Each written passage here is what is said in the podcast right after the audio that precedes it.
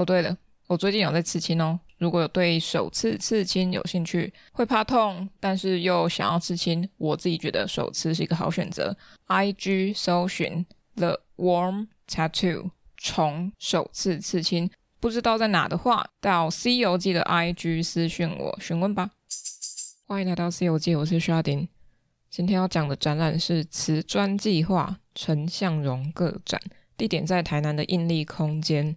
应力空间真的是一个非常会挑艺术家的空间，做的每一档展览邀请到的每一位艺术家我觉得都很有特色之外，也都非常非常的有气质，就像应力空间一样，或是像土星，不管是哪一边，这个地方让我觉得是一个很舒服又惬意的地方。在这个展场里面，今天我们要讲的瓷砖计划是陈向荣艺术家的个展，这也是我终于见到本人跟本作品，嗯，应该说实体作品的一次。之前在看到他跟另一位艺术家，突然忘记名字，他们有做一个联展在一日后乐园那里，我有看到他的作品，看到他的名字，觉得很有趣。那他自己呢，陈向荣艺术家他本身是设计出身的背景，在这个影响下，我觉得有一个非常大的关联跟影响啦，就设计这件事情可以看得出来，他面对陶瓷创作的时候还是有着这个思维跟态度。好，那因为我自己对于设计的概念是他要服务客人，他要解决客人的问题，对我而言设计是可以非常干净的。那陈向荣如果套到设计领域去，我觉得他可能是属于非常干净利落，收得非常整洁的那一种类型或风格的，在他的陶瓷作品里面也看得出这一个非常非常的明显，在光滑的面积上或是一种很边界清晰的状态下所形成的物件所形成的样态，不管是物件小单元本身到放大整体而言都是非常干净的，一点灰尘都会非常明显。每一件作品其实都有很明显的边界感，那个边界感它不会因为太明显而使得整体展览没有一个呼应或连贯性，它是有的。比如说在形体上可能都是长方形啊，或者是几何造型为主，颜色上它没有过多的混杂，都是自然的缝合融合的概念。那颜料它本身就会流动，那种非常自然却又带有非常多工业性质的操作在里头，像是他说到他做作品的时候非常享受在做细腻过程的细节当中，就是很投入在那些看起来很工业性的或是要需要非常非常精准的手法上。那些工业的手法对我来说需要很大的被看到才会注意到，呃，意思是什么，就是乍看之下这些作品都是很工业或是很机械的样态，他们看起来不太像手工，不太像，但不代表手工做不到，那它就是手工做到。除了瓷砖本身哦，就是最大系列的是瓷砖，瓷砖呢它是先去跟工厂订了有上了白色釉药的之后再去喷其他颜色，那这一方面它是有工厂再加人为，但是它很多物件型的小的或是灯具到比较中大型的来说，它都是陶板成型。陶板就是有点像我要用一张一张的纸张去拼组形体变成一个立体的造型，陶板成型就是这样子接缝那些土的接缝变成立体的。那陶板有个好处是它是可以很平整的，但是为什么瓷砖他要去买而不是自己做，因为瓷砖它的面积越大，它如果没有长时间的压整平的话，它是会翘起来的，因为水分收缩的速度啊，环境天气什么什么巴拉巴拉会影响它的收缩速度，和就是你压的重力不一样，它也会改变造型。在瓷砖的上色的那一块就都是由外面添购的，那其他立体造型的都是它陶板成型，在那一部分就会看到稍微些微的凹陷或是斜面，是手感在里面。再看到颜料上去他用卡点西德去做他要的分隔，先分好，他放上卡点西德之后，那一条一条的间隔没有被盖到的地方他就用手工上釉上上去，但他控制得非常好，所以你基本上是看不太出来那些是手工上色，除了一点点小小的误差。所以我在文字上也提到说，我是觉得那些误差线是我们要刻意去检视，才有可能机会看到它非常手工的那一面，但其实我们看到的几乎都是手工的。那不是说瓷砖上色就不是手工，他也有说到比如说在喷漆的时候，不是不是喷漆，比如说在喷釉的时候，他的手的高低按压的多寡都会影响釉药它最后成型的样态，是模糊的边界还是锐利的，是浓的淡的重的轻的，都是影响极大。所以这个里面带有非常大的人为跟当下的随意性，但是我不认为是真的随意的随意，而是他要控制是需要很大量的动脑去做到这件事情，而且我觉得他应该不会让他误差过大。误差是指不是最后的样子给人看到的样子，而是他心里面跟他做出来的误差值是，我觉得就算很大他也不会让我们知道，所以他会一直去修正修正，这个过程我觉得非常理性。我在当下我会想到两个影片，什么 British Pathé Pathé 吗？这个影片左上角有一个公鸡造型，它其实是法国的电视台制作，以前有拍好几个什么一九六零还是多少年代的工厂加工影片，比如说我娃娃制造出来之后会有员工要去手工填色，画眼睛画嘴巴眉毛等等，或是彩绘陶盘，一样都是大量输出的东西，大量生产之后再由人工的上一些更细腻的笔法，可能是机器没有办法做，或是要再开一个产线，可能又是一个新的技术，或是多一笔费用，所以就由人工来做最简单。那如果要套用到现代的影片来说，可能现在都会看到抖音上或是在 Facebook 哪里会转贴到抖音的影片，他们会用很细的笔去画篮球的纹路那一种的，哦，那种的影片就很像这次看似大量输出大量制作之下的那些微小的细腻的制作。另外一个影片呢，我是想到木曜四超玩的一日马桶作业员，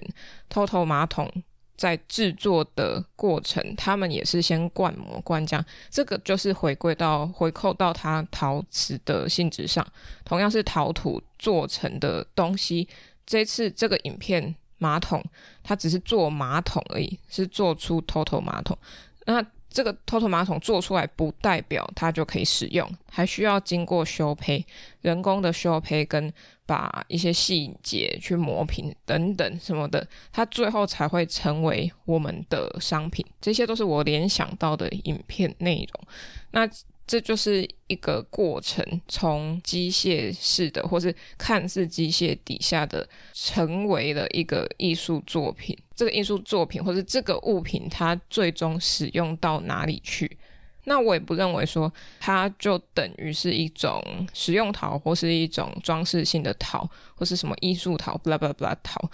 呃，在他的在陈向荣他的作品里面，它有点打破了这个界限。比如说我们通常都在哪里看到瓷砖，可能是地面上最多或是墙面上最多，但是墙面会有整片的吗？会，但是如果以生活中居家来说，可能不会到整面墙都是瓷砖。那瓷砖也有分很多啦，比如说有呃一般型的或是装饰性比较强的更华丽一点的花纹的等等都有。那在我自己的经验里面，把瓷砖放到墙面上去是为了要隔水或是清洁上比较方便，他不想弄脏，因为它是可以擦拭比较方便的，这些都是跟后续我们怎么使用它有关。陈向荣艺术家他把作品放在木头展示的柜子里面镶嵌起来，我觉得那个是一个很完整的形式，而且它是一种嵌入性的，好像把这件在地上物往上移动到我们视觉可看见的水平上，我们在观看的时候它好像变成一个被欣赏的物质，而不是即将被贴上去哪里的一个瓷砖。瓷砖在向往他作品里面，他是机能性非非常强的，像是旁边的小茶几，他的小茶几做得非常可爱，那也非常朴实。他的木板组成之后，再放置再放置两片他做的瓷砖上去。那个瓷砖可以随心情而定，比如说要今天想要那一块加那一块 A 加 B 或是 B 加 C 或是 C 加 F 或是 Z 加 X 等等，每天是可以调换的，只要你有钱可以去买它那么多瓷砖，或是你自己要去更动调整，它都是可以的。它没有一个所谓的制式，虽然看起来形式上是制式，或是最终呈现是一个制式，但是它是有一种机能性的，所以它的陶又带有点趣味，在某两个三个看起来是对立面的关键上是可以互相连通连贯。好，那最后我要说到灯具，在文章里面我讲到，我觉得它的灯具或是瓷砖上的一些立体物件，它们的概念是相反的。那那个相反是什么意思？像是灯具的，它看起来是很完整的形体，它的挖空是为了要让光可以透出来，但是在瓷砖上的那些立体小物，它比灯具更小，甚至是一种掌中物的概念，而且它是一种看似一体成型的，因为它的上色或是装饰方式是由线条组成的，但是灯具它是用色块去组成，有点像拼积木一样，把一二三种东西拼在一起，但是立体小物件掌中的那种，它是一体成型的，而且它的镂空是为了造型而做的，而不是为了某种功能性而做。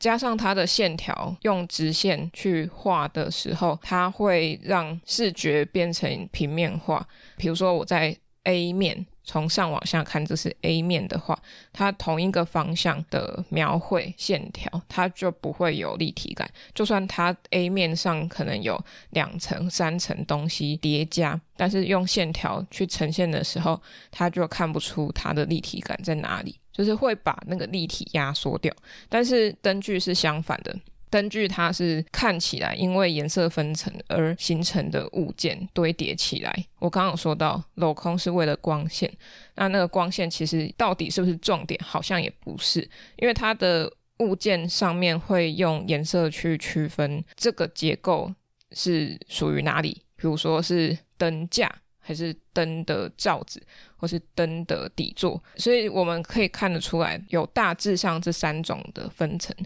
但是它的光线确实不是重点，因为它其实也透不太出来。图本身它就是一个实体的物件，所以它只有一个面积可以扩充，应该说一个空间只有从一个地方凸出来。至少在向荣的作品灯具作品里面，它好像只开了某一个面向，所以它不是一个很发散的灯光，光线真的可以投射出去，但是它主要还是我认为啦，是透过颜色去区分哪里是灯，灯的部分会比较明亮或鲜艳的颜色，这又让我们可以透过这个线索或是电线的线索去猜测它具有灯具的作用性。正面看的时候我们只看到一个平面，所以我们会认为是装饰性，但是它确实还具有了功能性。